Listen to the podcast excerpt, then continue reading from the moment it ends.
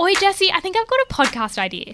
Clare, no, literally everyone thinks that they have a good podcast idea. This one's different. Is it just two gals with a bit of banter having a laugh? It's that, but there's also more to it. Okay, what? Well, it's me, Clare Stephens, and you, Jessie Stephens, and we're laughing about the celebrities. Specifically, we're laughing about how they get cancelled. So, just this year alone, there's been Hilaria Baldwin and her fake accent mm. scandal, and there's been Armie Hammer and how he just, like, I think he ate people. And then there's also Chrissy Teigen and how she bullied that teenager. Should we be laughing about that though? That doesn't sound like a very funny podcast. Oh, absolutely. It's ridiculous. And we need to laugh about it. We need to talk about it. So we're kind of like your mates who spend way too much time on the internet. Mostly because that's exactly what we are. We're your mates who spend way too much time on the internet looking at what happens to celebrities when the world turns on them.